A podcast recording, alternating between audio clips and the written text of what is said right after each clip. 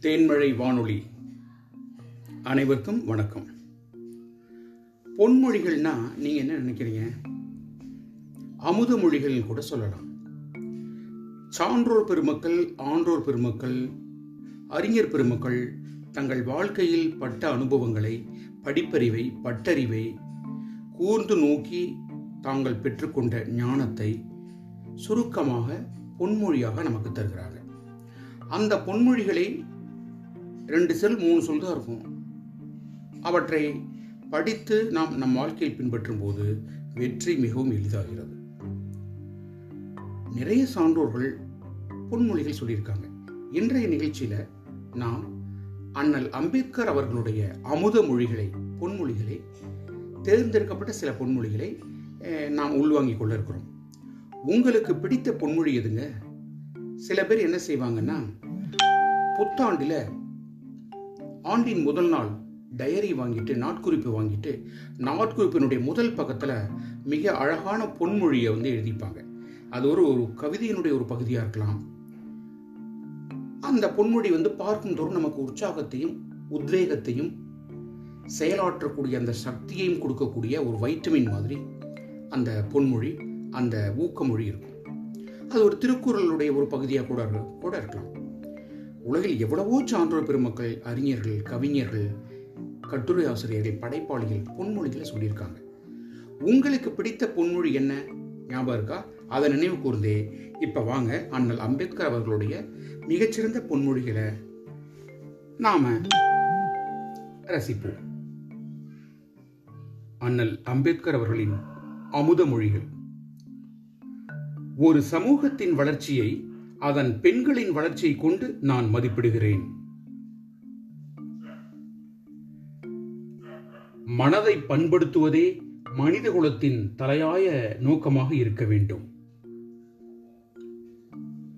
இந்திய அரசியலமைப்பு சட்டம் தவறாக பயன்படுத்தப்படுவதாக எனக்கு தெரிய வந்தால் அதை எரிக்கும் முதல் ஆளாக நான் இருப்பேன். சுதந்திரம் சமத்துவம் சகோதரத்துவத்தை போதிக்கும் மதத்தையே நான் விரும்புகிறேன். வாழ்க்கை நீண்டு நெடியதாக இருப்பதை விட சிறப்பானதாக இருக்க வேண்டும். கணவன் மனைவி இருவருக்கும் இடையிலான உறவு நெருங்கிய நண்பர்களின் நட்பை போல இருக்க வேண்டும். சமத்துவம் என்பது கற்பனையான ஒன்றாக இருக்கலாம். ஆனால் மிக முக்கிய தத்துவமாக சமத்துவத்தை நாம் ஏற்க வேண்டும். மதம் என்பது மனிதனுக்கானது தானே தவிர மனிதன் மதத்துக்கானவன் அல்லன். நான் இந்துவாக பிறந்தாலும் இந்துவாக சாக மாட்டேன். கசப்பான பொருளை இனிப்பாக்க முடியாது. எதன் சுவையையும் மாற்ற முடியும். ஆனால் விஷத்தை அமுதமாக மாற்றவே முடியாது. பாகுபாடு காட்டுவது என்பது மக்களை பாதிக்கும் கொடிய நோய் ஆகும். நீங்கள் சமூக விடுதலை அடையாதவரை உங்களுக்கு கிடைக்கும் பிற சுதந்திரங்களால் பயன் இல்லை.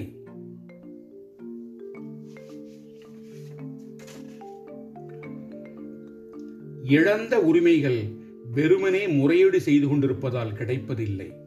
இடைவிடாத போராட்டங்கள் மூலமே அவற்றை மீட்டெடுக்க இயலும். பலி கொடுக்கப்படுபவை ஆடுகளே அன்றி சிங்கங்கள் அல்ல. ஒரு நாடு இன்னொரு நாட்டை ஆள்வதற்கு உரிமை உடையதல்ல என்ற உண்மையை ஒப்புக்கொள்கிறவர்கள்.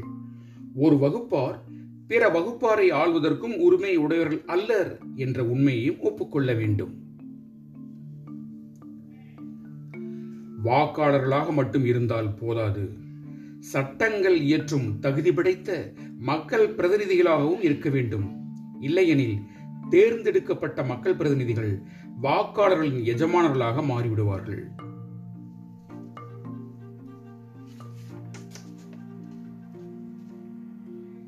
ஜனநாயகம் என்பது அரசின் இயங்குமுறை மட்டுமன்று. ஒருங்கிணைந்த வாழ்க்கை முறை மற்றும் அனுபவ பகிர்வுகளால் சக மனிதனை மதிக்கும் முறையாகும்.